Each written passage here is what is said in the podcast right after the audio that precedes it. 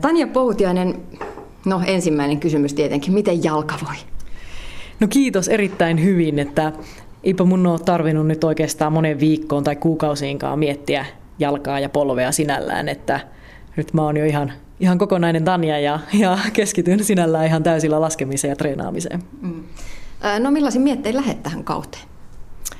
No hyvillä mielin, että, että tietenkin on tosi erilainen kesä takana ja, ja polvileikkauksen jäljiltä kuntoutusta ja sitä kautta treeniä myös sitten niin kuin to, tosi pitkä jakso sinällään takana, että mä hänen lumille saanut mennä vielä heinäkuussa niin kuin normaalisti, vaan pääsin vasta syyskuussa ensimmäisen kerran lumitreeneihin. Ja se muutti tietenkin mun kesän rytmitystä aika paljon, mutta mulla on pelkästään positiivinen fiilis. Mm. No, miten, mitä ajattelet tästä tulevasta Levin kisasta? No tämähän on tietenkin koko kauden paras kisa. Et se on kotikisa ja siellä on kotiyleisö kannustamassa, että, tämä on, on se paikka, missä haluaa menestyä. Ja, ja sen eteen kyllä tehdään kaikkemme ja sen aistii sen ö, yleisön ja sen kannustuksen, mitä se suomalainen yleisö meille, suomalaisille laskijoille siellä antaa. Että tuota, ö, tämä merkkaa kyllä mulle paljon. No mennään tästä päivästä aikakoneella taaksepäin. Tanja Poutiainen, minkä takia susta alun perin tuli alppihiihtäjä? No mulla kaksi isoveliä laski aikanaan tai harrastivat lajia ja, ja vanhemmat myös oli, oli mukana aktiivisesti. Että se oli tavallaan koko perheen harrastus, että minäkin olin ihan pienestä asti siellä rinteen juurella ensin kattelemassa ja heti kun vähän jalat kantoi enemmän, niin sukset jalkaan ja menoksi ja minä jäin kyllä tähän lajiin heti kiinni ja koukkuun. Hmm. Kovin paljon kotimaisia naisalppihiihtäjiä ei silloin varmaan ollut esikuviksi silloin, kun nuorena tyttönä kiidit pitkin rinteitä. Joo, ei mulla ollut sillä lailla esikuvia lajiin, että ehkä ne mun esikuvat oli ne omat isoveljet, että heidän perässään mä halusin aikana alkaa alppihiihtään ja heidän perässään mä alkoin pelaa jalkapalloa, että kyllä mä oon halunnut tehdä kaikki, mikä, mikä hekin ovat tehneet ja ja sieltä se niin kuin lähti mulla käyntiin, että en mä pienenä itse asiassa ajatellut ikinä, että musta tulisi ammatikseni alppihiihtäjä. Että se sitten niin kuin vuosien mittaan vasta alkoi se ajatus kasvamaan. Mm. No tänä päivänä puhutaan tosi paljon lasten arkiliikunnasta ja siitä, että lapset ei liiku tarpeeksi. Kuinka paljon sinä liikuit sitten rinteen ulkopuolella ja vapaa-aikana?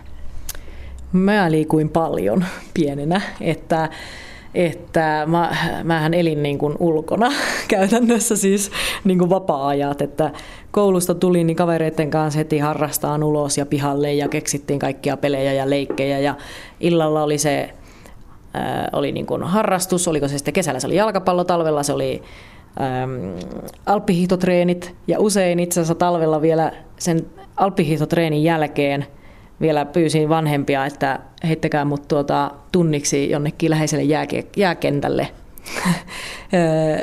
Mulla oli luistimet ja mailla mukana, että aina jos siellä oli joku muu porukka pelaamassa, niin mä sinne liityin joukkoon, että ottakaa mut peleihin mukaan. Että mä oon kyllä niin kuin harrastanut kaikki mahdolliset lajit pienestä alkaen. Eli sä oot ollut niitä, ketä äiti on sit huutanut sieltä, että nyt jo sisälle, eikö toi jo riitä? No joo, kyllä varmasti näin, että, että kyllä mä oon viihtynyt ulkona ja ulkoharrastusten parissa ja, ja toisaalta niin uni on illalla, iltaisin tullut aika nopeasti, että ainakaan siinä ei varmasti ole ollut vanhemmillakaan vaikeuksia saada mua nukkumaan, että, mm. että kun päivät liikkuu, niin uni maistuu. No, mitä sä ajattelet, Tanja Poutinen, tällä hetkellä, että miten esimerkiksi Alppipuolella toimii tuo juniorityö?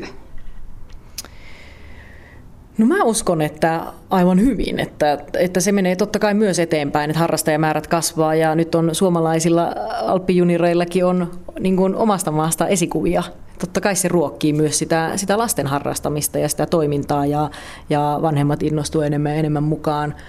Et tietenkin mä itse en ole ihan nyt siinä ytimessä mukana sillä tavalla, että paljon kierrän maailmalla, mutta kyllähän mä oman seuran puitteista niin kuin näen, että siellä on entistä enemmän harrastajia ja se on hieno homma, että kyllä mä niin kuin henkisesti on, on siellä kovasti mukana ja kerran pari talvessa eihin käydä moikkaamassa sitten niitä oman seuran junnuja ja lapsia ja katsoa, miten siellä menee. Mm. Paljon on lapsia siellä alppihiidon parissa, mutta sitten tuossa varsinkin tytöillä juniorivaiheessa niin aika paljon tulee niitä lopettamisia. Kuinka paljon sun mielestä nuoria urheilijoita pitäisi tukea siinä ehkä maajoukkueen kynnyksellä? No onneksi en ole se, joka tarvii, tarvii antaa tähän täydellistä vastausta, että se on, se on vaikea, vaikea asia, että, että toisaalta nuori urheilija, joka on nousemassa kohti maailman vaikka maajoukkuetta, niin se tarvii hyvän, hyvän niin kuin valmennuksen ja ennen kaikkea sieltä kotoa tietenkin tukea ja, ja treeniolosuhteita ja, ja vielä paljon varmasti sitä henkisen puolen niin kuin kannustusta, että, että jaksaa tehdä sitä töitä ja ottaa niitä askelia maajoukkueeseen ja sieltä kautta Eurooppa-kappiin ja jonain päivänä maailmankappiin, että se on, se on kokonaisuus. Se tarvii paljon eri asioita, pieniä pala, palasia kohdalleen, että ei ole varmasti yhtä asiaa, ei pelkällä rahalla ketään nosteta mihinkään, että kyllä meillä kuitenkin minun mielestä äh, niin kuin on, on toimiva liitto ja meillä on sillä maajoukkuetasolla meillä on aivan huippuvalmentajat, maailmantason valmentajat, että, että kyllä se niin kuin myös on urheilijasta itsestään paljon kiinni. Mm. Kuinka paljon sä itse tsemppaat maajoukkueen nuoria tyttöjä? Varmaan pitäisi näiltä nuorilta tytöiltä kysyä, että miten he se kokee, mutta kyllä mä totta kai pyrin, pyrin siihen, että me mennään myös joukkueena eteenpäin, että se on kaikkien etu, että sieltä mun perästä tulisi entistä kovempia tyttöjä ja nuoria nousis, että he myös sparraa omalla tavalla minua ja minä varmasti pystyn sparraan heitä ja antaa, antaa ainakin jonkinlaista polkua ja näyttää mallia. Monesti näissä tätä aikaa, kun mietitään nuorella urheilijalla, puhutaan koulun, opiskelun ja urheilun yhdistämisestä. Tanja Poutiainen, miten sä oot pystynyt hoitamaan tämän saran? No mulla oli nuorempana kyllä myös oikeastaan ihan kotoa niin kuin lähtökohtaisesti painotettiin myös koulunkäyntiä, että se, se pitää niin kuin, sanotaanko ylioppilaksi asti hoitaa, hoitaa hyvin, että ei kuitenkaan koskaan ei tiedä, että tuleeko musta ammattiurheilija vai ei, voinko jonain päivänä siitä saada elantoni, että se on hyvin pieni osa itse asiassa urheilijoista, joka siihen pystyy. Ja itsekin koin sen koulunkäynnin myös tärkeänä, että mä oon Mulla on, mulla on erittäin hyvät arvosanat ala- ja yläasteelta koulusta ja myös lukiosta, jonka kävin Ruotsissa, niin suoriuduin kyllä aivan hyvin paperein, että on, on siihen tyytyväinen. Olen tällä hetkellä Lapin yliopistossa kyllä myöskin kirjoilla, mutta siellä opinnot on vielä hyvin alkutekijöissä, mutta jonain päivänä tuun nekin, nekin suorittaa loppuun, mutta tällä hetkellä on, on sitten ihan puhtaasti urheilija. Mm. No tosiaan, kun siinä istut polvesi kanssa, niin pakkohan se on kysyä näistä loukkaantumisista. Loukkaantumiset on osa urheilijan elämää ja alppihiihdossa tosi tavallisia. Pelottaako se loukkaantuminen? Ei, ei se loukkaantuminen sillä lailla pelota, eikä sitä voi ajatella niin, että varmaan sinä päivänä, kun alkaa miettiä liikaa loukkaantumisia, niin on syytä laittaa ne sukset naulaan ja hankkia joku vähän rauhallisempi harrastus, että et tota, kuitenkin tämä on mun ammatti ja tämä on se, mitä mä oon pienestä asti tehnyt ja, ja tämänhän mä parhaiten osaan, joka antaa mulle sitä luottamusta ja sitä, että vaikka mä menen koviin rinteisiin ja, ja lasken lujaa, niin se on kuitenkin se, mitä mä osaan, osaan tehdä ja mä tiedän, miten reagoida erilaisissa tilanteissa. Ja se vaan on arkipäivä, että joskus vaan sattuu virhe tai, tai jopa oma itsestä riippumattomasta syystä sattuu vahinko. Mutta se voi sattua niin monessa muussa paikassa, että sitä ei voi niin kuin ajatella.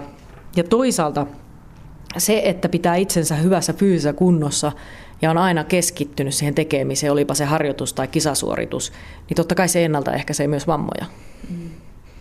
Millainen sulla on ollut tämä kuntoutumisprosessi? No tämän loukkaantumisen jälkeen on kyllä ollut melkoinen, melkoinen prässi ja prosessi. Tuota, koko kesän, että mä kävin kahdeksan viikkoa yhteensä, olin Kroatiassa tämmöisellä kuntoutusklinikalla, joka, joka oli melkoista treeniä. Et totta kai siellä myös hoidettiin sitä polvea, mutta se oli ennen kaikkea ihan raakaa fyysistä treenaamista. Ja valvotun, valvotuissa olosuhteissa koko ajan valmentajan ja, ja lääkärin silmien alla päivittäin, että se oli niinku turvallinen paikka treenata paljon – ja kyllä voi sanoa, että tässä vaiheessa kautta ja talvea niin on, on erittäin tyytyväinen, että sen tien kävin läpi. Että mulla on luottavainen olo polven suhteen ja fysiikan suhteen, että nyt se on enää laskemisesta kiinni ja itsestä kiinni, että mitä tulosta talvella tulee. Onko se kuntoutumisprosessi ollut rankkaa henkisen, henkiseltä puolelta? Ei, se prosessi on ollut rankka fyysisesti, mutta tavallaan se siinä mielessä oli henkisesti helppo, että se oli Kroatiassa varsinkin niin ohjelmoitua ja koko ajan joku sulla sua käski tekemään, jolloin ei tarvinnut itse miettiä eikä käyttää energiaa siihen ohjelmointiin ja ajatteluun, vaan puhtaasti vaan suorittaa. Mutta totta kai mitä pitkälle, pitemmälle kesä meni, niin se oli fyysisesti tosi rankkaa ja kyllähän siinä sitten astuu peliin myös se sillä tavalla se henkinen puoli, että motivaatio täytyy olla tosi korkealla, että jaksaa sen käydä läpi. No mutta mikä ihme klinikka Kroatiassa on, jossa on tuollaista pressiä? No se on tämmöinen ihan itse asiassa aika pienikin klinikka, joka on vaan, se on erikoistunut kuntouttamiseen. Paljon nimenomaan polvivammoista. Siellä käy ihan maailman huippuurheilijoita. Öö, Palanerin Kalle oli siellä aikanaan, jota kautta minäkin tavallaan sinne, minkä takia minäkin lähin sinne, että ei se ole rakettitiedettä sielläkään. Kaikki se osaaminen löytyisi myös Suomesta, mutta siellä se on niin kompaktilla alueella, että se lääkäri, valmentaja, fysioterapeutit ja fysioterapialaitteet, kaikki on saman katon alla, 24H. Niin eh, semmoista paikkaa ei vaan yksinkertaisesti löydy monestakaan paikasta maailmasta. Mm. Tanja Poutiainen, mm, millaista on sun tavallinen arki? Vai onko alppihiihtäjällä tavallista arkea? Reissaatte ympäri maailmaa.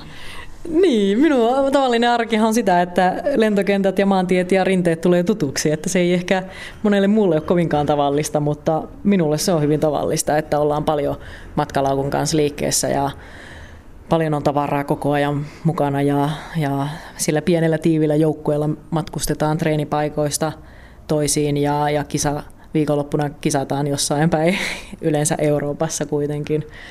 Ja tuota, se on aamulla aikaisin treenataan, levätään, syödään välissä, toinen treeni iltapäivällä, analysoidaan päivän laskut valmentajan kanssa videolta ja, ja tuota, seuraavana päivänä sama ohjelma. Sä oot kuitenkin pienestä tytöstä asti tottunut siihen reissuelämään, mutta tuleeko koti-ikävä? No kyllähän jossain määrin koti-ikävä aina tulee. Mitä pitempi reissu on, niin totta kai, että kyllä mitä enemmän reissaan, niin sitä parempana se Suomi kaiken kaikkiaan maana näyttäytyy, että kyllä tämä on, tämä on hieno paikka elää ja asua ja täällä on kuitenkin myöskin mun ne läheisimmät ihmiset ja koti ja, ja se paikka, mihin minä aina haluan reissusta tulla.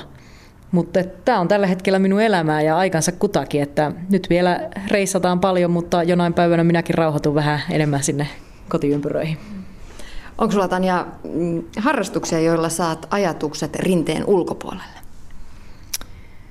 Öö, mä, mun harrastuksetkin varmaan on kovin liikunnallisia, että, että jotenkin jos mulla on vapaa päivä on, että ei ole myöskään sitä treeniä, niin mä haluan vähintäänkin liikkua ulkona.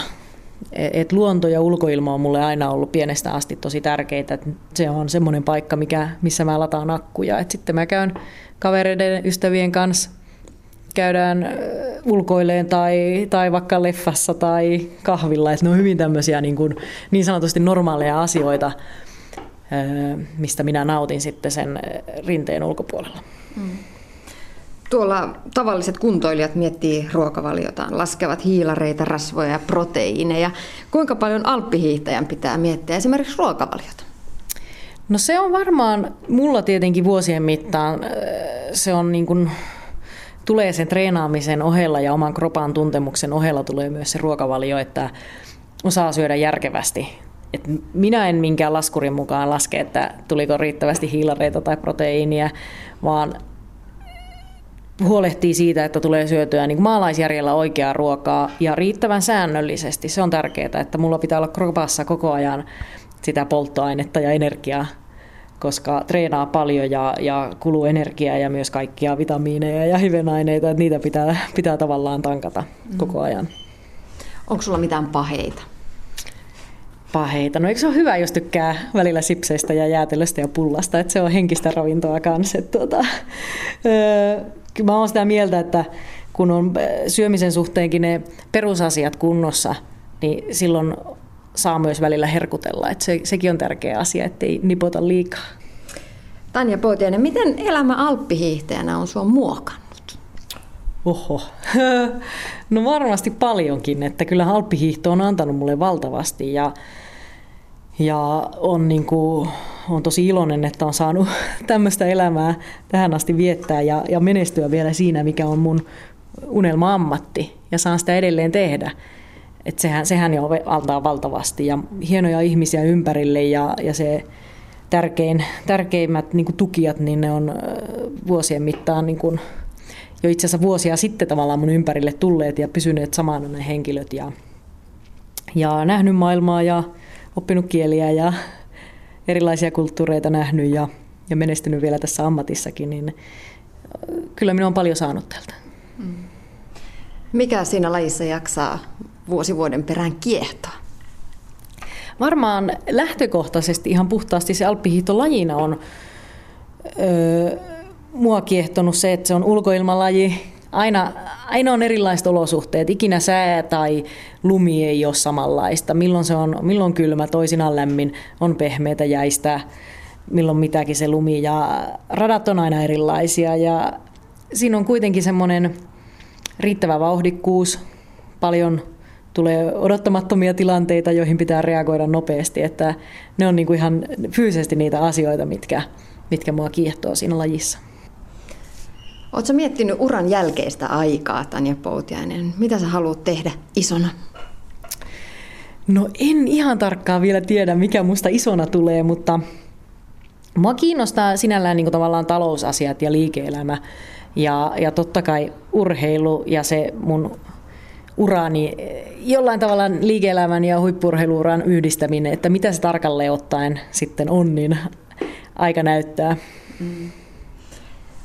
Ja vielä lopuksi, mm, millaista on sun urheilijaelämäsi? No mun urheilijaelämä loppujen lopuksi, jos se lyhyesti pitää kiteyttää, niin se on hyvin säännöllistä, päämäärätietoista totta kai. Melkein kaikki asiat, mitä mä päivän mittaan teke, teen, niin mitä lähempänä ollaan kisakautta, niin sitä enemmän ne, niissä joutuu miettimään, että tämänkin asian teen, jotta olen kisakaudella huippukunnossa. Että se on hyvin säännöllistä elämää, ja, mutta se on hyvä elämää. Minä tykkään, nukun paljon hyvin, syön hyvin, treenaan hyvin, öö, nautin pienistä mukavista asioista arkipäivässäkin ja silloin pysyy mieli virkeänä. Mitä sä luulet, missä olet kymmenen vuoden päästä? Kymmenen vuoden päästä? Mä asun jossain päin Suomea ja, ja mulla on toivon mukaan minulla ja miehelläni on perhettä ja pieniä laskijan alkuja. Yle Puhe. Näin kertoi tuossa Levin maailmankapin kisan alla Tanja Poutiainen hän oli tuolloin Tiina Lundbergin vieraana. Näiden vuosien tärkein lentisturnaus Suomelle. MM-karsinnan huipennus. Suomi kohtaa Ukrainan, Kreikan ja Slovakian. Panoksena paikka M-Puolaan syyskuuksi ja bonuksena jännitettä koko lentopallovuoteen. Yle Puhe aloittaa studiolla jo ilta yhdeksän jälkeen ja jatkaa loppuun saakka. Yle Areena liittyy mukaan 21.25 ja vähän myöhemmin TVkin suorana. Siis Yle Puheen johdolla MM-lentopallokarsinta kaikista välineistä perjantaina, lauantaina ja sunnuntaina. Äänessä Timo Hoivala ja Mikko Handula. Lentopallon MM-karsinnat. Yle Puheessa. Kello on 27 minuuttia yli viisi ja seuraavaksi lähdetäänkin sitten leijailemaan ilmaan. Suvi Puukangas testasi, miltä jooga tuntuu jalat irti lattiasta. Mun täytyy kyllä nyt tunnustaa, että vähän jännittää, kun mä katson näitä silkkejä, jotka riippuu täältä katosta. Tämäkin oli mulle ihan uusi juttu, koska mä luulin, että kyseessä on kuminauhoja, joiden varassa täällä keinutaan ilmassa, mutta ei, nämä olikin tämmöisiä ihan kunnon kokoisia kangas... Silmukoita. Silmukoita, joo, se voisi olla hyvä sana. Joka ohjaaja Vesta. Ensimmäisenä herää kysymys, että kestääkö tuo mua? Joo, siis yllättävän usein tulee just toi kyseinen kysymys ihan kaiken kokoisilta ihmisiltä, ja se todellakin se kestää kaikkien painon, että nämä on semmoisia erikoisvalmisteisia kankaita, mitkä on just laskettu niiden kaikki lujuudet, että ne kestää liikkuvaa painoa ja ne kestää 450 kiloisen ihmisen, eli, tota, eli ihan kaikki, ketkä tulee tunnille. Samoin ne kiinnikkeet, millä ne on katossa, niin kestää itse asiassa vielä enemmän, ne kestäisi yhden parvekkeellisen verran painoa, eli ne on ihan niin kuin kunnon, kunnon tällaisia niin kuin rakennusviritelmiä, millä ne on sitten kiinnitetty kattoon. Joukata sitä voi nykyään vaikka missä saunassa ja metsässä ja ihan oikeastaan mielikuvitusrajana, mutta nyt tosiaan ollaan ilmassa. Ilmajoukasta on sanottu, että siinä on vain kolmasosa joogaa ja loput on akrobatiaa ja pilatesta. Ja jossain artikkeleissa tähän yhdistetään vielä tankotanssikin. Miten sinä Vesta kuvailisit ilmajoukaa? No, mä en kuvailisi sitä itse samalla tavalla ilmajoukasta on myös, vaikka se on jo oma marginaalialansa joogasta, niin siitä on myös eri suuntauksia. Ja se suuntaus, mitä me ohjataan täällä, niin se on nimenomaan joogaa 100 prosenttia. Eli tota, mä en ole myöskään pilatesohjaaja itse, sen takia tunti ei sisällä mitään pilatesvaikutteita. Ja tota, se, että tätä käytetään nimenomaan apuvälineenä, ja koko harjoitus kasataan sillä ajatuksella, että se olisi täyspainoinen joogaharjoitus. Ja minkä takia se on tärkeää? Niin on sen takia, että koska tämä on niin voimakas väline. Täällä pääsee nopeasti ja helposti ylösalasin ja pystyy tekemään semmoisia ylösalasin liikkeitä, mitkä on tosi haastavia lattialla tehtynä ja vaatii ihan hirmu paljon harjoitusta, että lattialla tehtynä ne saisi tehtyä niin, että niissä olisi myös rentoutta. Mutta että se on yksi tärkeimmistä asioista oikeastaan kaikissa liikkeissä. Että vaikka ne on voimakkaita liikkeitä, jotkut niin, että niissä olisi myös rentoutta. Ja sen takia se, että miten tätä käytetään, niin siinä mietitään niin kuin tässä unnata ilmajoukassa, mikä on sinänsä tämä niin kuin tyylisuunta tässä. Niin siinä mietitään sitä, että miten keho on mahdollisimman tasapainossa koko sen harjoituksen jälkeen. Ja kun on voimakkaita avauksia, niin mitä tehdään vastapainoksi, miten sitä palautetaan sitä kehoa niistä. Eli siltä kannalta sen takia ihan koko harjoitus on harjoitusta, mutta eri suuntauksissa on sitten eri painotukset, erilaiset lähtökohdat, että niin kun, mikä on se ajatus kenelläkin siinä taustalla ja mikä on se myös niin kun semmoinen koulutussuunta, mistä on kouluttautunut siihen, niin aina sitten niin korostuu erilaiset asiat. Eli jos tätä vertaa nyt siihen ihan tavalliseen lattialla tehtävään joogaan, niin onko tässä sitten muuta eroa kuin se, että tässä vähän saa apua? Um, joo, on, on eroa siinä, että on tietyllä tavalla nopeampi harjoitus. Siis jo siltä, että miltä se tuntuu. Eli siinä saa nopeammin käsityksen siitä, että mitkä lihakset otetaan käyttöön. Saa nopeammin käsityksen siitä, että mihin syviin syviin lihaksiin saadaan venytystä Samoin ne vaikutukset on tosi intensiivisiä. Eli siltä kannalta on eroa, mutta siinä, että miltä sen harjoituksen jälkeen tulisi tuntua, niin ei pitäisi olla muuta eroa kuin se, että tässä on ehkä vielä voimakkaampi vaikutus kehoon ja mieleen ja kokonaisuuteen. Eli osittain kun Iltasanomat kuvaili tätä lajia extreme-ihmisille sopivaksi, niin onko se, onko se niin? Minkälainen ihminen tänne uskaltaa tulla?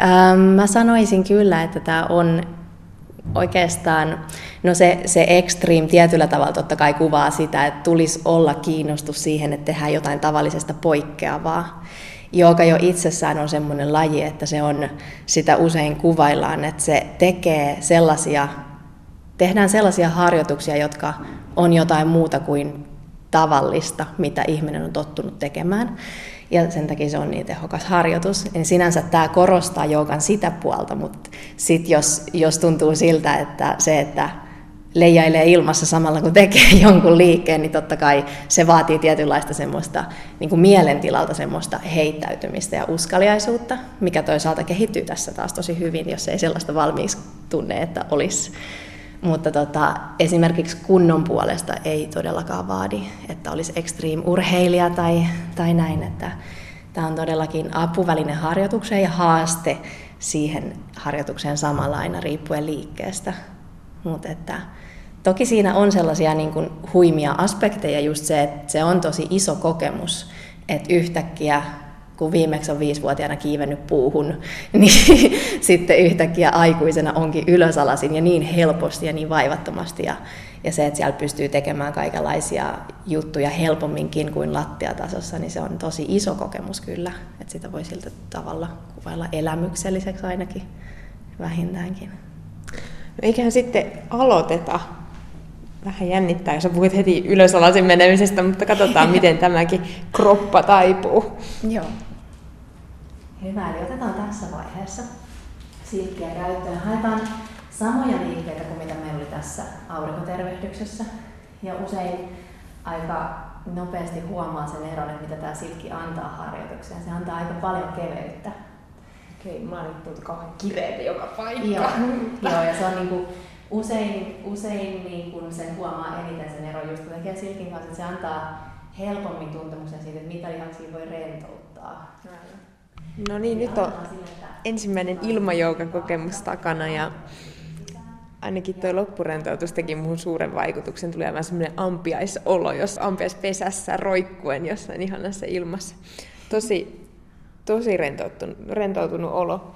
Mutta itse toi tekeminen, niin ei se ollutkaan niin vaikeaa kuin mä kuvittelin. Vaikka välillä tuntui, että se silkki vähän hiersi ja oli siellä kainaloihin tippu ja välillä nousi liian ylös.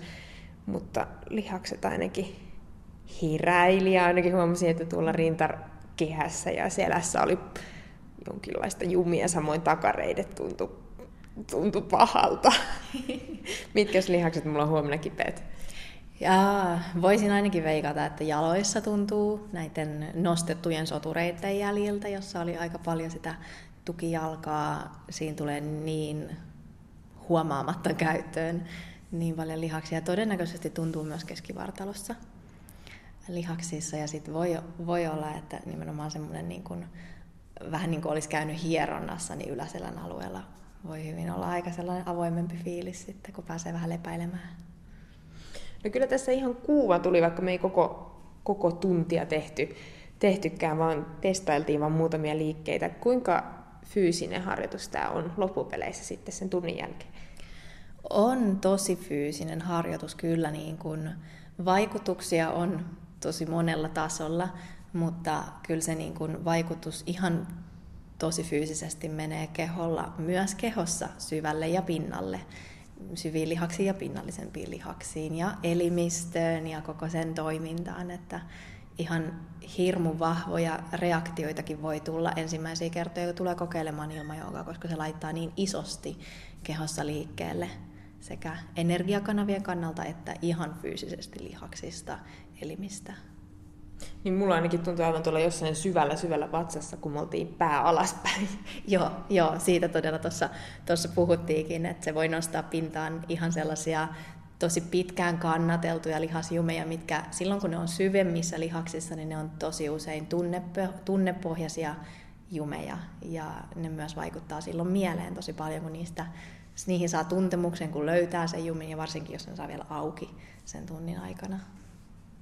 Ja sen lisäksi, että joka vaikuttaa kroppaan, niin ainakin sen luvataan parantavan mielen virkeyttä ja antavan energiaa, kuten myös rauhoittavan poistavan stressiä, niin kuin äskenkin sanoit. Mitä Vesta sinun mielestäsi joka kuitenkin on kaikkein eniten? Hmm.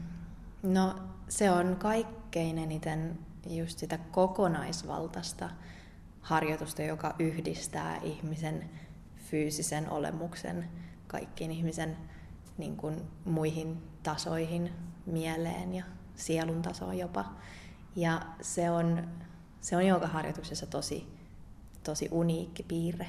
Mikä sua kaikista eniten viehätti tässä muodossa? Ilman elementti.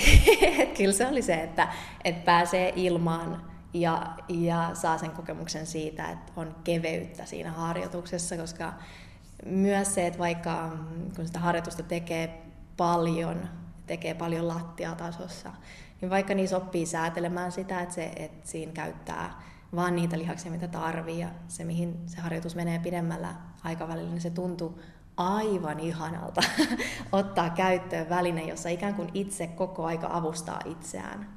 Et se oli todella sellainen niin kuin rentouttava aspekti siihen harjoitukseen myös. Minkälaista kommenttia sun asiakkailta on tullut? Miten ne on ottanut tänne lajin vastaan? Todella, todella tota, avoimesti. Ja tätä kautta on totta kai tullut paljon semmoisiakin henkilöitä, jotka ei ole joogaan aikaisemmin ollut kiinnostuneita ja sitten on huomannut, että tässä on jotain, jotain erilaista.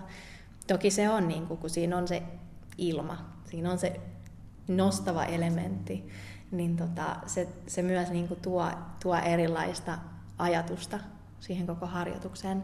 Ne asiakkaat, jotka oli jo ennen tätä, niin he vähän hitaammin löysivät tunnin että tota, siinä, siinä jonkin verran sai selitellä sitä, että tänne voi tosissaankin tulla, vaikka ei olisi akrobaattia. ja tota, sit, mutta et he, jotka on tullut kokeilemaan, niin tota, on kyllä huomannut sen, että miten erilaista se on kuin mitä on kuvitellut ennen sitä tuntia tai kuvasta katsomalla ajatellut, että mitä se olisi. Mä voin ainakin olla tässä elävä todiste, että tämmöinen pökkelö salibändipelaajakin niin kuin melkein lähes tulkoon pääsit käsille seisontaa. Joo, kyllä.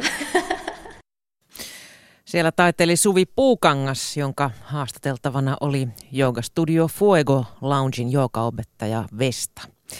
Ilmajooga on uusi laji Suomessa ja se tuo klassiseen joogaharjoitukseen uuden ulottuvuuden yhdistämällä asanoihin eli joogan liikkeisiin ilmavuutta ja keveyden tuntua.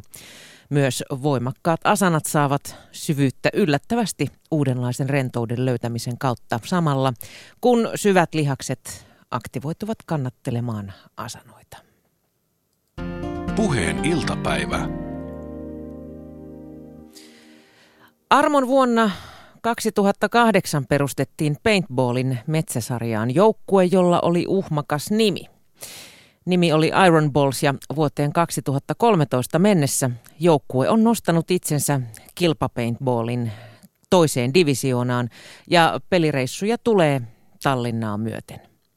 Mitä näillä pelireissulla sitten tapahtuu ja mikä on joukkueen nimen tarina? Näitä tarinoita availevat nyt Iron Ballsin kapteeni Mikko Mustonen sekä varakapteeni Mikael Rosenlöf. Moi, mä oon Mikael. Moi, mä oon Mikko ja meidän joukkueen Iron Balls. Minkälainen joukkue tai mikä joukkue on Iron Balls? No Iron Balls on tällä hetkellä nousi juuri toiseen divisioonaan pelaamaan kilpapaintballia. Mikä historia joukkueella oikein on? 2008 silloin perustettiin Iron Balls metsäpuolelle ja 2009 ruvettiin puhumaan kilpapuolelle siirtymisestä, mikä sitten tapahtui vasta 2011. Kuinka paljon kuuluu jengiä Iron Ballsiin? Tämä hetken aktiivirosteri on kahdeksan pelaajaa. Tuleeko siihen koko ajan lisää ihmisiä vai, vai onko tämä kasvavaan päin vai pienenemään päin? Aika vakiona on pysynyt 2011 vuoden jälkeen ja tavoite olisi saada pari uutta pelaajaa ja mahdollisesti jossain vaiheessa sitten uudestaan kolmosdivariin toinen pumppu pyörimään. Että lisää saisi tulla?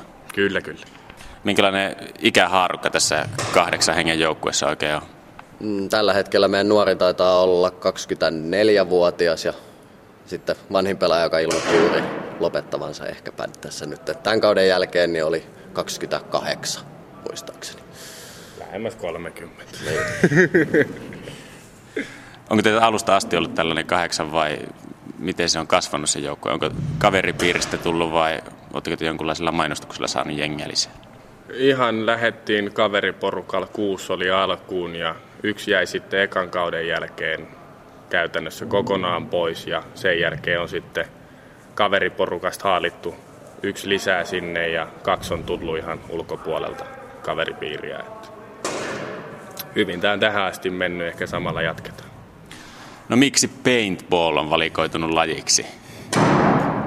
Se on itse asiassa aika paha kysymys. Mä itse tulin lajiin niin isoveljen kautta, joka pelaa samassa joukkueessa ja hän sitten sai mut innostumaan lajista ja siitä asti on sitten mukana pyöritty. En tiedä. Samaisen henkilön kautta innostuneena vähän sen, että vuokrapelejä oli taustalla jo ennen ennen joukkueeseen liittymistä ja sitten kyseinen henkilö, sama henkilö sai mut ostamaan sitten omat kamat ja siitä se sitten lähti. No miten paintballissa oikein kilpaillaan? Kilpa paintballia jokaiselle varmaan on kovinkaan tuttu ja ainakaan itselle se ei kuulosta kovinkaan tutulta. Kilpa paintballia pelataan standardikokoisella kentällä, missä on ilmatäytteisiä suojia noin 45 ainakin. Ja 5 vastaan 5 periaatteella yksi osuma, yksi pois ja sitten käydään toiseen päätyyn liputtamassa piste. Mikä tämä liputtaminen oikein on? Käydään painaa summeria ja sitten piste loppuu siihen. Tuomari tulee katsoa, että oot puhas. Jos oot puhas, piste hyväksytään. Muussa tapauksessa tulee sitten rankkua. No mistä tämä nimi Iron Balls? Onko teillä teräksiset pallit vai teräksiset pallot? Sitä en kuule tiedä, se ei ole edes minun päätetty nimi, että se oli jo silloin kun mä oon tähän liittynyt ja sitten meillä tuli joukkueen johdon vaihdos ja se on vaan siitä asti pysynyt. Kai tämä nimi on jostain saunaillan perulta tullut. Että. Yle Puhe. Miten Iron Balls treenaa? Kesäsi meillä on huomattavasti enemmän noita treenejä, että viime kesänä nyt pyrittiin melkeinpä joka viikko pääsemään kerran kentälle treenaamaan ihan pelaamista ja sitten talvisi keskitytään enemmän siihen tekniikkapuoleen sitten. Et talvi on vähän semmoinen niin sanotusti suvantoaika vielä Suomessa, että kun ei pääse ulkona pelaaja, meillä on oikeastaan yksi ainoa sisähallimahdollisuus pelata tätä kilpapaintballia. No missä te treenaatte? No me pelataan pääsääntöisesti tosiaan talvisi täällä Sissoksen hallissa Jätkäsaaressa ja kesäsi sitten tuolla Kirkkonummen kentällä jos talvisin treenataan tekniikkaa, niin minkälaista se tekniikkatreeni on? Ammutteko te vaan jotenkin tauluja vai toisia? Tauluja ja toisiamme. Se on, tauluja ammutaan tylsää, mutta se opettaa ja sitten toisia kun ammutaan, niin sieltä tulee sitten vastapalloa kanssa, että ei voi hölmöillä. No minkälaista tekniikkaa sinne silloin treenataan? Onko se pelkkää aseen käyttöä vai jotenkin liikkumista vai mitä? Siinä treenataan juoksusta ammuntaa, liukumista kentällä, sitten tarkkuutta yhden pallon pelejä. Oikeastaan joukkuepelejäkin har- treenataan, eli lähinnä niin kuin kommunikaatio kentällä ja sitten katsotaan vähän, vähän jokaisen suojalta, miten sieltä pelataan ja minne, miten sinne mennään. Kuinka kovia taktikoita te olette Iron Ballsissa? No, kyllähän me aina yritetään vähän omiamme sinne soveltaa, mutta meillä on sitten ollut viime kauden, oli vierailevasta joukkueesta niin valmentaja, joka hoiti pitkälti meidän nämä kaikki suunnitelmat peleihin ja toimi aika hyvin. Ensimmäinen turnaus, kun hän ei ollut mukana, niin oltiin kolmansia ja sitten kolme seuraavaa, missä hän oli mukana, niin voitettiin kaikki turnaukset. Te pelaatte turnausmuodossa. Miten te valmistaudutte yleensä turnauksiin? Psyykkaatte itteen? Varsinaista psyykkausta ei varmaan ole. Että kyllä se ihan puhtaalla paskan jauhannalla taitaa mennä. Vähän katellaan paperia ja ihmetellään ja sitten odotetaan. Yle Puhe. Vietettekö te Iron Ballsin joukkuekavereiden kanssa aikaa muualla kuin pelikentillä? Muutama on työkavereina ja puhelimen välityksellä. Et meilläkin yksi pelaaja asuu Keski-Suomessa tällä hetkellä. Et se tulee sieltä aina Helsinkiin treenaamaan tai Kirkkonummelle. Ja kyllä niitä aina välillä yritetään tavalla tai toisella, mutta melkein kaikilla on kohtuullisen kiireinen siviilielämä. Että kyllä se menee aika pitkälle tuommoisen interaktiivisen kommunikaation puoleen. No minkälaista huumoria teillä viljellään Iron Ballsissa, pukukopeissa ja pelikentillä? Levoton huumori on se pääosa, joka sitten omalta osaltaan laukaisee sitä pelijännitystäkin, ettei välttämättä keskity niin paljon siihen jännittämiseen, vaan pystyy sitten pitää oikeasti hauskaa siellä kentällä. Joo, ei kyllä se huumori on aika tollasta perus, perusteinihuumoria. Kyllä se, kyllä se huomaa tuo turnauskentillä, että missä meidän joukkue on. huumorin taso ja naurun määrä on siinä määrin aika pakio. Mikko, sä oot Iron Ballsin kapteeni ja Mikael on varakapteeni. Miten Iron Ballsissa näkyy kapteeniasema? Laitatko sä pelaajat aina kovalla kädellä ruotuun? Kyllä se itsellä menee varmaan tuohon treeneihin patistamiseen ja avauskokoopano valinta ja sitten on jokaisessa turnauksessa on kapteenien kokous erikseen, että eipä se muuten oikein näy. No miten Mikael varakapteenina tukee kapteenin sanaa? No ei, ei oikeastaan millään tarvitse tukea, koska meillä on suhteellisen hyvin tiedossa tämä, miten lähdetään ja ainoa vaan, että jos kapteeni on estynyt jostain, niin sitten mä otan sen paikan siitä ja menen sitten kapteenien kokoukseen tai vastaavaan. No millaiset tavoitteet teillä on Iron Ballsilla tulevaisuudessa? Kyllä se varmaan joku kaunis vuosi olisi nostaa se isoin pysti tuo SM-liigatasolla, mutta kyllä se nyt lähdetään siitä, että noustaan nyt ensin seuraava pykälä taas ylöspäin. Mitä se vaatii, että pääsee nostaa sitä suurinta pystiä Suomen mestaruutta? Kyllä se vaatii sitä, että meillä on oikeasti aktiivinen porukka, joka pelaa. Se, että porukka pelaa hyvin yhteen, mikä on tällä hetkellä toiminut ihan hyvin. Ja se, että oikeasti voitetaan. Mitä Iron Balls on teille antanut muuta kuin mahdollisuuden pelata paintballia? No, tämä joukko on antanut ainakin mulle sen, että on saanut lisää ystäviä muistakin joukkueista ja justiinsa sitä laajuutta, että jos toinen joukkue tarvii apua, niin pyrkii itse mennä auttaa ja saa sitten vastakaikua sieltä päin. Kyllä tämä siinä mielessä, että on sen verran erilainen laji, että kyllä tämä, tämä, tämä on jotain ihan muuta kuin mitä muut pelaa. Että kyllä mä mieluummin tätä pelaan kuin jotain tylsää jääkiekkoa. siihen, nähden, siihen nähden huomattavasti paremmin. No miten te kuvailisitte kolmella sanalla Iron Ballsia? Ryhmärämä. Siinä on yksi. Jaa, nyt, nyt pisti kyllä paha ryhmärämä oli ainoastaan mielessä. Se, se on semmoinen sekalainen joukkue vaan. Kun jokaisella joukkueella ja ryhmittymällä yleensä kausi päättyy aina saunailtaa. Mitä tapahtuu Iron Ballsin saunaillassa? Se venyy myöhään yöhön. No ennen kuin ollaan siellä yössä, niin miten, sinne, miten lähtee alkuun? Kyllä se alku varmaan lähtee sillä ihan perinteisellä, että ihmetellään mitä syyää ja sitten sen jälkeen kuuluu se ensimmäinen sihahdus. Siitä se sitten lähtee ja loppu on sitten, se on sitten historiakirjoissa. Iron Balls joukkueen jäseniä Mikko Mustosta ja Mikael Rosenlöfiä haastatteli tuossa Jere Pehkonen. Yle Puhe. Pieti Kannala ja Olli Sundberg ovat kolmekymppiset kaverukset, joita yhdistää jalkapallo ja kaveriporukka nimeltä Pankolan kollit. Ei me olla edes Facebookissa. Ei tarvitse, koska me tavataan kavereita ja ollaan yhteydessä koko ajan muutenkin, kertovat miehet. Mutta keitä ovat Pankolan kollit ja miten tämä ryhmä on oikein saatu kasaan? Siitä otetaan selvää nyt mun tiimisarjassa. Tiina Lundberg toimittaa. No meidän tiimi on semmoinen kuin Pankolan kollit. Tämmöinen kaveriporukka jalkapallo, jalkapallon kautta ää, yhdistynyt porukka. Kuinka pitkä historia teillä on, Olli? Varmaan se alkaa 1990-luvun alkupuolelta puolen välin paikkeilla. Että siitä 90-luvun alun jälkeen niin on ensimmäistä. Mun pitkäaikaisen kaveri on 90 vuodelta lähtöisin ja sitten on kerääntynyt matkan varrella viimeisimmät mukaan tuli ja taitaa olla tosta, ja se olisi? Onko Tura vai? Tura varmaan, niin Tura oli silloin, kun oltiin yläasteelle 98 vuonna ehkä. Mm. Siitä, siitä asti ollaan pidetty yhtä. Mistä se lähti liikkeelle alun perin, tämä porukka?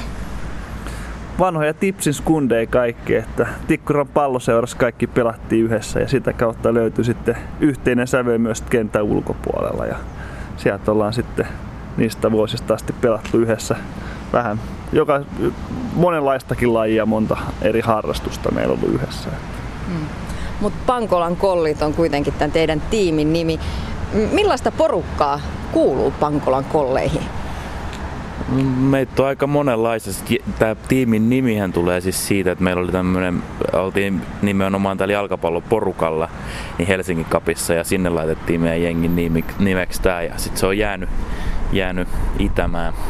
Mutta tuota, monenlaista sakkia, että, että meillä on Meillä on tuota, sekä tuota virkamieskunnasta olevaa porukkaa, mutta sitten sekä yksityisellä puolella olevaa poru, niin kuin ihmisiä ja sitten vähän enemmän urheilullisia ja vähän vähemmän nykypäivänä. Että tosi monenlaista sakkia. Mm.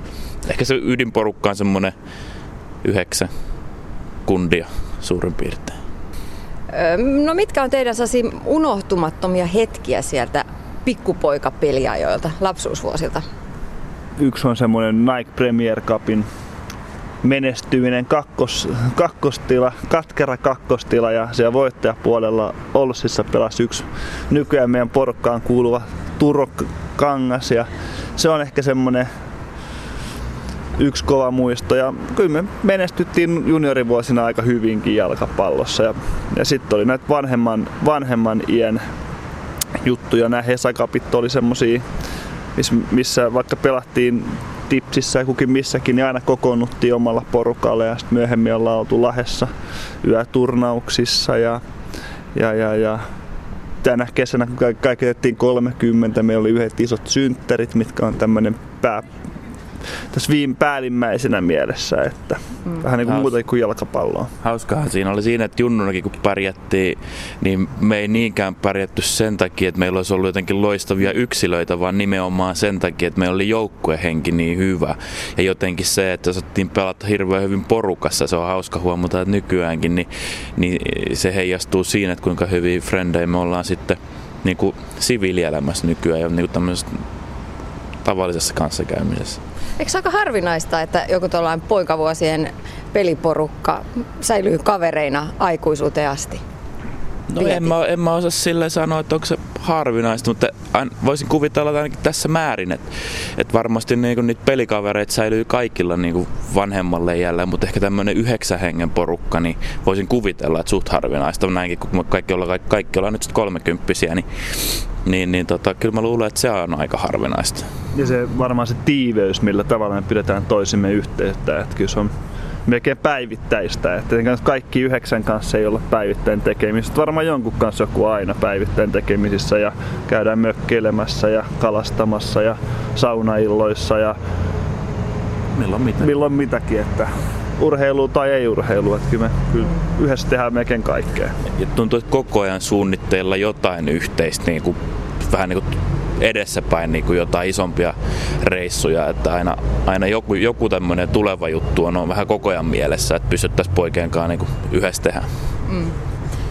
No kuinka tärkeää se oli se menestyminen silloin lapsuudessa? Te puhuitte siitä, että olitte ihan, tuli ihan hyväkin menestystä.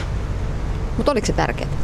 No kyllä se varmaan oli tietyllä tavalla, että se loi, loi sitä hyvää fiilistä ja tiivistystä porukkaa, että onnistumisten kautta tuli kaikille varmaan hyvä mieli ja sitten meidän joukkue oli, oli kyllä semmoinen, että kaikki oli samanarvoisia nyt kentällä kentän ulkopuolella. Et kyllä se varmaan, kun me menet, tosiaan kun Pietikin sanoi, että me menestyttiin joukkueena eikä yksilöinä, niin kyllä se jokainen osasi arvostaa kaveria myös ja sen menestyksen puitteissa. Että kyllä sillä varmasti on suurikin merkitys siihen tähän meidän porukkaan.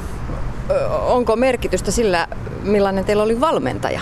Voisi kuvitella, että valmentaja on sellainen tyyppi, joka vetää ja just pystyy auttaa ja kasvattaa sitä joukkuehenkeä. No päällimmäisenä nyt valmentajista meidän porukalle tulee mieleen semmoinen kaveri kuin Majasen Juha ja, ja, ja, ja se oli kyllä hyvin voiton tahtoinen kaveria ja kyllä se musta tuntuu, että se heijastui todellakin meidän pelaajia. Ja toisaalta mä luulen, että just siinä voiton tahdossa oli sitäkin, että, että sitä halusi sekä itselleen sitä voittoa, mutta nimenomaan sille meidän lössille, että, että yhdessä pystyttiin sitten juhliin niitä hommia, mutta ihan ehdottomasti oli, oli valmentajalla kyllä niin kuin suurikin merkitys siinä hommassa, että se kannusti kyllä siihen ja hyvin ankarastikin kannusti, että, että Toiko valmentaja teille sitten jotain kasvatuksellista myös siellä niin kentän ulkopuolella vai oliko se vaan pelkkää futista? Kyllä hyvinkin paljon. Että meillä oli myös vissiin hyvin, tai on vieläkin jopa meidän vanhemmat pitää hyvin tiivisti yhtä keskenään ja soittelee ja käy kattelemassa pelejä. Ovat ovat sillä tavalla vielä myöskin kavereina. Ja sitten kyllähän meidän valmentaja toimia saunailtaa Kaarina Suoperänkin opettaa meille pöytätapoja. Että kyllä siellä oli vähän muutakin kuin pelkästään jalka, jalkapallotuksellista kasvatusta. Että hyvinkin, hyvinkin paljon oli semmoista kentän ulkopuolista toimintaa. No entäs sitten tänä päivänä? Mikä, millainen lajikirjo Pankolan kolleilla on tänä päivänä? päällimmäisen nyt tulee mieleen, no tietysti jalkapalloa pelaa vielä edelleen, edelleen osa, noin puolet tästä porukasta pelaa niin kuin aktiivisesti tai suht aktiivisesti, mitä nyt 30 voi aktiivisesti pelaa. Sitten meillä on crossfittiä, sulkapalloa, paljon kuntosaliporukkaa, lenkkeille. on ollut. Krav Magakin on ollut, tämmöiset itsepuolustuskuviot. Hiihto Hii- ehdottomasti talvisin. Hiihto on talvisin aika lähellä monenkin sydäntä. Että. Mm. Että ollaan porukalla lähet, käyty hii, keksittiin joku vuosi taaksepäin, kun on sanonut hiihtää, että lähdetäänkö Finlandia hiihtoon eräs syksy ja siellä vaan kolmeko meitä sen sitten kävi hiihtämässä loppuun asti siinä talvena. Että niin. tämmöisiä päähänpistoja sitten niihin ryhdytään porukalle ja sen suoritetaan loppuun asti. Että. Niin, no millainen on Pankolan kollien unohtumattomin pelireissu? Kyllä tämä pelireissu varmaan kohdistui tuonne Kouvolan seudulle. Meillä oli semmoinen pesäpallo ja jalkapalloon suuntautunut ää, niin sanottu pelireissu, jossa pelattiin sekä jalkapalloa, pesäpalloa. Suunnistettiin. Suunnistettiin ja, ja tota, rantalentopalloakin oli. Ja tämä nyt oli sattumoisin, oli yhden, yhden sankari polttarit, mutta kyllä se, tämä koko porukka siellä oli messissä ja, ja kyllä se, se on aika unohtumaton reissu. Se on unohtumaton pelireissu tässä viime vuosilta ainakin. Sanotaan se. Mitä te luulette, Pieti Kannala ja Olli Sundberg, että miksi Pankolan kollit on pysynyt kasassa? No kyllä se on se edelleen se sama yhteishenki kuin silloin, silloin junnuaikoinakin, että, että on se niinku, jos kauniisti sanotaan, niin on se niinku rakkaus toisia kohtaan edelleen niinku olemassa. Ja se, että halutaan tehdä yhdessä juttuja. Sitten on niin paljon semmoinen samanlainen, sama henkinen porukka. Kaikki tykkää urheilusta, kaikki tykkää yhdessä tehdä juttuja, niin, niin totta kai sitä kautta sitä haluaa nykyäänkin olla yhdessä. Ja se jalkapallo, mikä futiksessa kiehtoo edelleen tänäkin päivänä? Kaikki mahdollinen. Olli, Olli ainakin tämmöisenä niin kuin kovana maalintekijänä voi tähän, tähän tota, varmaan vastaan. Entisenä kovana maalintekijä. Nykyään ei mene pallomaaliin mistään paikasta, mutta tota, jalkapallo on kuningaslaji. Et ei siinä mitään muita selityksiä ole. Et jalkapallo on hienonta, mitä ihminen pystyy harrastamaan. Ja se on paras laji, mitä maailmassa on. Liikuntatunti. Näin kertoivat Pankolan kolleista Pieti Kannala ja Olli Sundberg. Ja onhan se aika hienoa, että lapsuuden kaverit säilyvät aikuisuuteen. Nyt kello tulee kuusi. Tästä jatkavat Yle Uutiset ja sen jälkeen sitten vuorossa urheilun taustapeili.